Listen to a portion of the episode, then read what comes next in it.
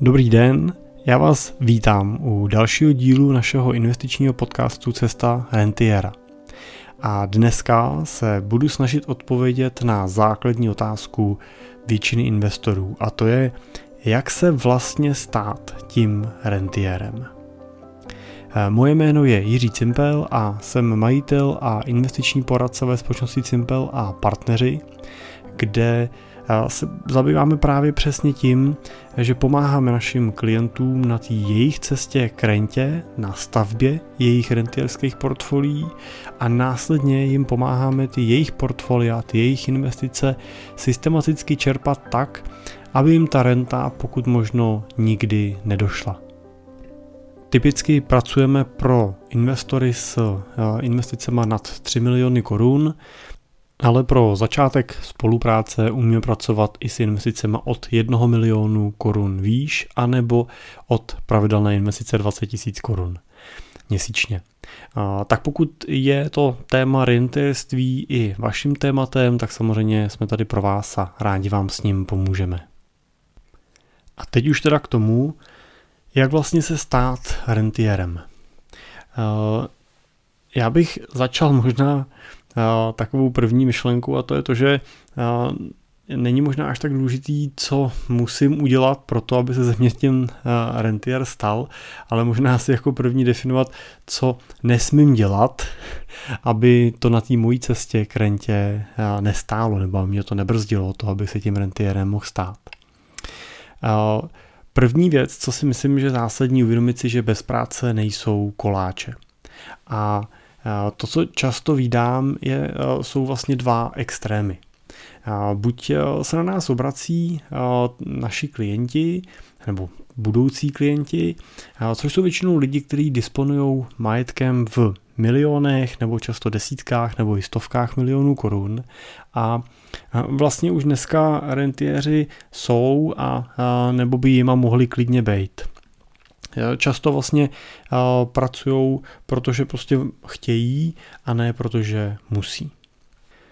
K tomu svýmu majetku, k tomu svýmu rentierskému portfoliu vlastně se dopracovali v drtivé většině případů tvrdou prací.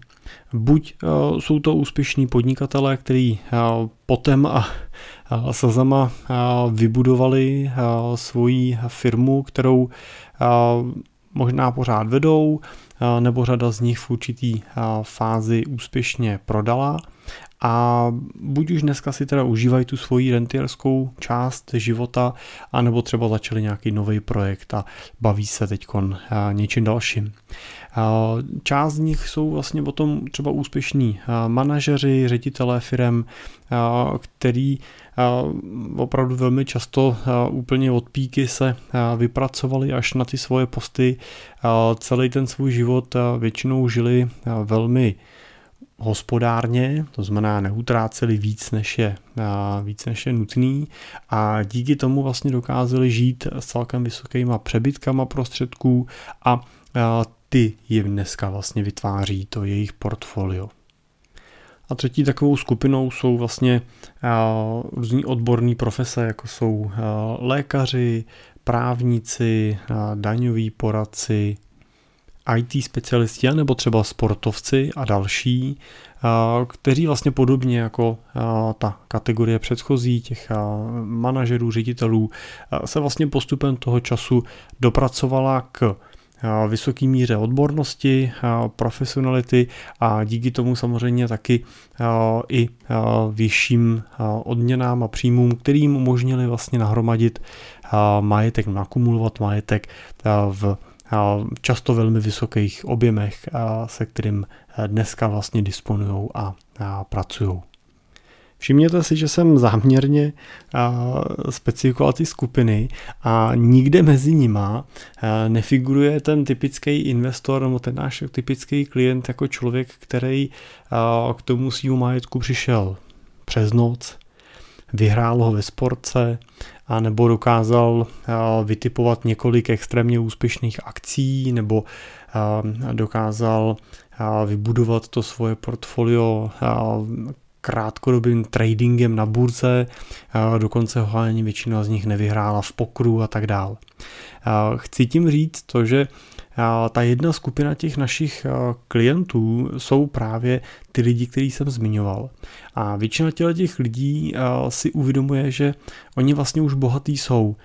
Jsou bohatý díky tomu času, energii, potu a slzám, který vlastně až doposavat věnovali tomu vydělávání peněz a dneska vlastně netouží a nehledají cestu, jak primárně být bohatší ještě víc, ale ta jejich primární motivace je vlastně, jak ochránit ten svůj majetek před tím, aby Oni nepřišli vlivem třeba nějakých špatných investičních rozhodnutí a špatných investic, které třeba by pro ně znamenaly nějakou trvalou ztrátu prostředků, a nebo aby oni nepřišli vlastně vlivem inflace, která samozřejmě dlouhodobě každý den, každý týden, měsíc a rok vlastně ten náš majetek obrazně řečeno ukrajuje a snižuje hodnotu těch vašich úspor a peněz. Jedno, jednoduše řečeno, pokud necháte ty peníze ležet na běžném účtu, tak za rok si za ně koupíte méně, než by se si za ně koupili teď. A to je ta jejich primární motivace. Ochrana těch prostředků právě před inflací a před nějakýma trvalýma ztrátama a pak efektivní nastavení toho modelu, jak je vlastně čerpat. Tak, aby pokud možno ten výběr těch peněz na tu jejich rentu nepřesahoval ten zisk, který ty peníze v tom daném roce vydělají. Jednoduše uvedu na příkladu, pokud eh, to vaše portfolio dokážete zhodnocovat výnosem 6% ročně, tak by i ten váš rentierský výběr měl být maximálně 6% ročně, tak aby pokud možno jste si příští rok mohli vybrat stejnou rentu a, a neukrajovali jste si z těch svých úspor a, rok za rokem a jednoho dne vám nedošli. Taková druhá skupina lidí, se kterými se setkávám, jsou zase na druhou stranu lidi, kteří většinou eh, nemají tolik peněz. Nemusí to nutně znamenat, že by byli o něco horší než ty, kteří mají těch peněz víc. Možná neměli v životě třeba tolik štěstí, možná prostě okolnosti jim nedovolili jít tou cestou třeba podnikatelskou nebo dosáhnout vzdělání, který by jim umožňovalo potom jít nějakou specializovanou cestou, manažerskou, lékař, doktor a tak dál. A, a prostě těch peněz nevydělali tolik. Často taky potom vidím tu situaci, jak jim obrazně řečeno tíkají ty hodiny, to znamená, jsou už ve věku, kdy si uvědomují, že jim vlastně utekla ta šance toho začít prostě odkládat ty peníze postupně a nahromadit ten majetek. A tak začínají mít pocit, že musí najít to kouzelní řešení, který všechno změní velmi rychle. A velmi často hledají investici typu, že já nikam vložím svých 50 tisíc, 100 tisíc, který jsem pracně našetřil, pracně uspořil, často jsou to moje poslední peníze a čekám, že z těchto těch 100 tisíc dokážu vlastně do konce roku vydělat 300-400 tisíc a příští rok už toho bude milion a do tří, čtyř let budu mít tolik peněz, že se mi o nich ani nikdy nezdálo. Já asi chápu, že když teď ten podcast posloucháte, tak si říkáte, no to je přece bláznoství, tomu do tomu nemůže nikdo věřit, ale berme v potaz to, že skutečně často ta, ty okolnosti a ta situace je je natolik vyhrocená nebo eh, zoufalá, že skutečně, jak se říká, topící se stébla chytá, ale tohle skutečně cesta k rentě není. A v určitých eh, situacích a za určitých okolností je potřeba asi být k sobě i upřímný a, a, a vyhodnotit tu svoji situaci a skutečně objektivně zhodnotit, jestli, a, jestli vlastně mám na to, to portfolio nebo dosáhnout toho stavu, kdy se ze mě reálně stane rentier a, a nebo jestli prostě možná jsem tu svoji šanci prošvih a nebo ta změna na to, aby skutečně jsem se rentierem mohl stát a v tom mém životě by byla natolik zásadní a třeba natolik a, diskomfortní, že mi za to prostě nestojí. protože samozřejmě i jako nerentier můžete prožít spokojenou poslední část toho svého života, můžete prožít spokojený důchod a hold prostě těch peněz nebude tolik, možná budete muset vystačit s důchodem, možná a budete možná ještě muset k tomu důchodu pracovat, ale věřte, že to, to přiznání si toho, toho svého stavu, o té svojí situace je první krok k tomu, abyste ho mohli změnit. Jo, to nejtěžší, co je, když uh, nejste ochotní konfrontovat tu situaci, ve které se nacházíte a žijete vlastně uh, ten nějaký jako uh, virtuální život nebo virtuální sen toho, že z vás bude něco, co třeba prakticky být nemůže. Takový život bohužel vede většinou ke smutku a, a, a k neštěstí potom. Takže uvědomme si, že to rentierství je většinou skutečně až ten konečný efekt. Je to, až, je to až taková ta třešnička na tom dortu, kterou si ale musíte vlastně odmakat, musíte si ji odpracovat. My jako investiční poradce z vás rentiery neuděláme, pokud eh, ty eh, prostředky vy nepřinesete, nezainvestujete. Pokud prostě máte 0 korun a zhodnotíte tisíci procenty, tak prostě výsledek bude pořád nula. Takže je potřeba být schopný generovat peníze, je potřeba je generovat v dostatečné míře na to, abych mohl dosáhnout rentierství v nějaký představě, kterou si kterou očekávám. A tam bych zase na druhou stranu rád doplnil, že rentierem se nestává pouze člověk, který má k dispozici desítky milionů korun.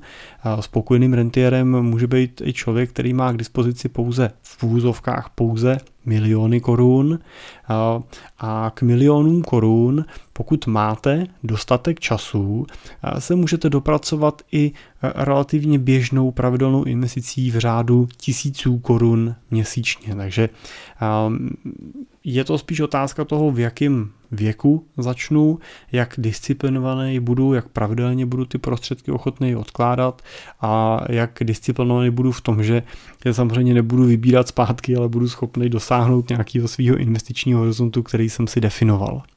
Takže skutečně v tomto směru rentierem a pro to dosažení té renty potřebujete primárně čas, a potřebujete disciplinovanost a potřebujete prostě pracovat pro to, aby se ty peníze byly schopný generovat.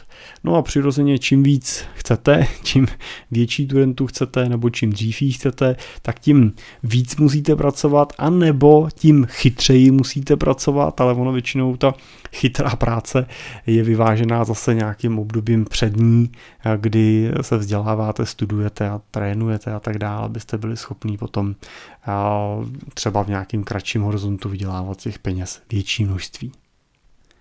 Pokud se podíváme na to dnešní prostředí, ve kterém jedním z těch nosných témat asi pořád je COVID a opatření vlastně s ním spojený, tak je zajímavý uvažovat a dívat se na to, jak vlastně COVID mění způsob našeho uvažování. Jenom se podívejme na to, co se za ten poslední rok vlastně v tom našem životě, nebo těch našich běžných životech vlastně změnilo. Často, hodně z nás změnilo způsob třeba, jak nakupujeme. Mně ještě před rokem nenapadlo, že budu větší část i svých běžných nákupů typu klasické potraviny a drogistický zboží nakupovat online. Dneska vlastně využívám nákupy přes rohlík nebo další prostě podobný e-shopy zcela běžně a není vlastně nic divného, že si jeden den objednám nákup a druhý den, druhý den mi ho přivezou a i když nejsem z Prahy, tak vlastně ten nákup dostanu druhý den, nevyzvednu si ho teda doma, přivezou mi ho do kanceláře, ale to furt jako významnější úspora, než abych kvůli tomu prostě běžel do krámu, nakupoval v krámu. Mění se způsob, jakým pracujeme.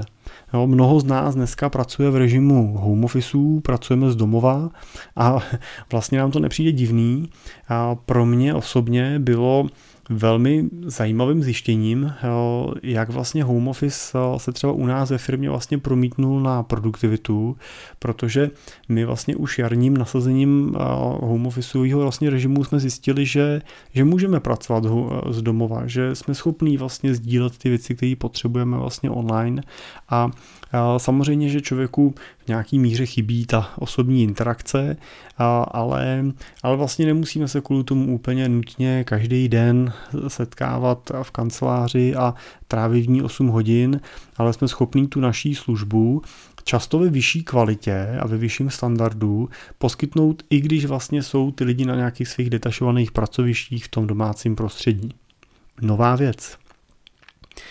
Můžete vidět, že se mění modely, jak cestujeme. Začíná se uvažovat o věcech, jako jsou bezkontaktní vlastně odbavení na letišti, stává se, nebo uvažuje se, začíná se na některých zahraničních mezinárodních letech uvažovat tím, že prostě procházíte testovacím systémem, dneska nám měří teplotu let kde vlastně. A nikdo se tomu vlastně nedíví a nikdo to nepovažuje za, za zvláštní. Pravděpodobně budeme do budoucna zažívat i v tom cestování větší důraz na nějakou bezpečnost, hygienu, na uzavřenost nebo otevřenost toho daného prostředí a místa, kam vlastně jedeme a tak dále. Mění se určitě způsob, jak utrácíme. To už jsme mluvili o tom, že se hodně těch aktivit přesouvá do onlineu. Zároveň se ale mění i způsob, za co utrácíme. A, obecně i to domácí prostředí home officeový hodně vlastně svádí k tomu, že se lidi snaží využít ten čas nějakému sebevzdělávání. Najednou nevidíme online nebo nevidíme fyzické konference, ale vlastně všechny konference se přesunuly velmi rychle do online prostředí. Za řadu těch akcí jsou i nadále vlastně lidi ochotní bez větších problémů platit. Já jsem nedávno absolvoval celodenní seminář byl to seminář, nebyl ten seminář levný, zaplatil jsem za něj přes 10 tisíc a skutečně jsem teda absolvoval ten celý den u té obrazovky a, a vlastně jsem pak zpětně vyhodnotil, že že nemám pocit, že by ta kvalita těch přidaných informací a nějaký interakce s dalšíma posluchačema byla významně nižší, než kdyby ten seminář proběh fyzicky a naopak jsem teda z toho získal ten benefit, že jsem mohl zůstat vlastně doma a nemusel jsem kvůli tomu jet, do, jet třeba do Prahy a tak dále. Takže je to zase další nějaká úvaha, kterou musíme vzít potaz, že se změnila. No a já o tom eh, mluvím z toho důvodu, že pod eh, velkou částí těchto změn můžeme slyšet a vidět eh, podtext jedný, jednoho konkrétního parametru. A tím parametrem, tím tou spojovací linkou všech těch změn je bezpečí a bezpečnost nás jako lidí, našich rodin a samozřejmě to přesahuje potom i do našeho majetku, investic a tak dále. Pokud eh, se eh, budeme snažit z té situace něco poučit, eh, něco vzít a nějakým způsobem z ní poučit, tak právě ta bezpečnost těch investic je něco, na čem si vlastně současní i budoucí rentiéři, ty úspěšní, vždycky zakládají a zakládat budou. A teď je důležitý si říct, co to vlastně je z pohledu rentiera ta bezpečnost té investice. Protože bezpečnou investicí by eh, mohl být například spořící účet, kam si vložíte peníze, máte garantovaný výnos 1% ročně a neriskujete, že o ty prostředky přijdete, protože máte do nějaký výše pojištěný, protože máte ten výnos garantovaný a tak dále. No ale zároveň proti tomu si musíme položit eh, tu inflaci, eh, která nám ty prostředky znehodnocuje. No a pokud uložíte peníze na spořící účet, necháte je tam za 1% a vedle toho si položíte inflaci, která dneska přesahuje 3% ročně, no tak najednou zjistíte, že z vaší bezpečné investice se stává velmi nebezpečná investice, speciálně teda v případě, pokud považujete tenhle ten vklad za něco, co vás má připravit na tu budoucí čerpání renty, protože máte no, nejenom možnost, ale máte jistotu, že na takové investici budete každý rok minimálně o ty 2% chudší. A 2% nejsou úplně zanedbatelná hodnota. Pokud si to převedeme do čísel, tak z vašeho vkladu milion korun vám ta inflace každý rok 20 tisíc ukrojí. Takže nejenom, že jste nezachovali hodnotu, ale zároveň jste ji i ztratili. Takže Předpokládejme, že jako investor, jako budoucí rentier nebo současný rentier si uvědomujete, že potřebujete investovat tak, abyste inflaci překonávali. To znamená, budete v českém prostředí hledat takovou investici, která vám bude schopná systematicky dlouhodobě přinášet výnos, který bude teda přesahovat současný 3-3,5% ročně. A to je ta úroveň, ve které se česká inflace v tomto okamžiku pohybuje. No a, a tam už se dostáváme do segmentu, kde musíme vlastně rozlišit na dva typy rizik, se kterými se setkáte. A tím prvním rizikem je riziko kolísavosti té vaší investice v čase. To znamená, že koupíte takovou investici, u který se prostě nejenom může dít, ale velkou pravděpodobností i bude dít, to, že bude ta investice někdy na vyšší hodnotě, někdy na nižší hodnotě, dokonce může třeba dočasně klesnout i pod tu hodnotu toho vašeho vkladu, můžete být dočasně třeba i v záporu.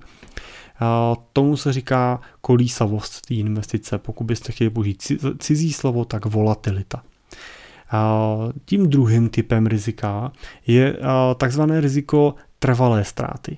U té první varianty, u té kolísavosti, řešíme takzvanou dočasnou ztrátu. A u té trvalé ztráty, tam se bavíme o investici, kdy koupíte takový aktivum, který vám třeba i s velkou pravděpodobností garantuje nějaký pravidelný jistý výnos, ale nesete zároveň riziko toho, že pokud to neklapne, pokud eh, se stane něco, co třeba nikdo nepředpokládá nebo vy to nepředpokládáte, tak eh, může nastat realisticky i situace, která bude znamenat, že tu investici, kterou jste do toho vložili, budete muset odepsat celou. To znamená, že pro příklad uvedeme, že taková situace se může týkat třeba dluhopisů. Pokud koupíte nějaký dluhopis nějaký konkrétní firmy, ta firma může vypadat pěkně, může mít fantastický letáček, ten distributor, prodejce může mít dobrý příběh, může se všechno jevit, na začátku se taky většinou jeví, že je zalitý sluncem, neexistují rizika, proč by to nemělo klapnout, ale prostě po dvou letech nastane nějaká situace, přijde zrovna třeba covid nebo jiná naprosto neočekávaná situace a ta firma prostě, i když měla třeba na začátku dobrý úmysl, to nezvládne, ten svůj biznis položí a pro vás to znamená 100% ztrátu vašich vložených prostředků.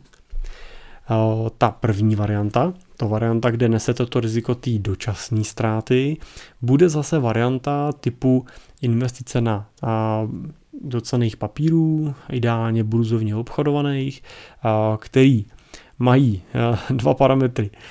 Hlavním parametrem je to, že jsou kdykoliv likvidní, to jsou kdykoliv dostupné ty prostředky, můžete tu investici kdykoliv v čase prodat, to je výhoda.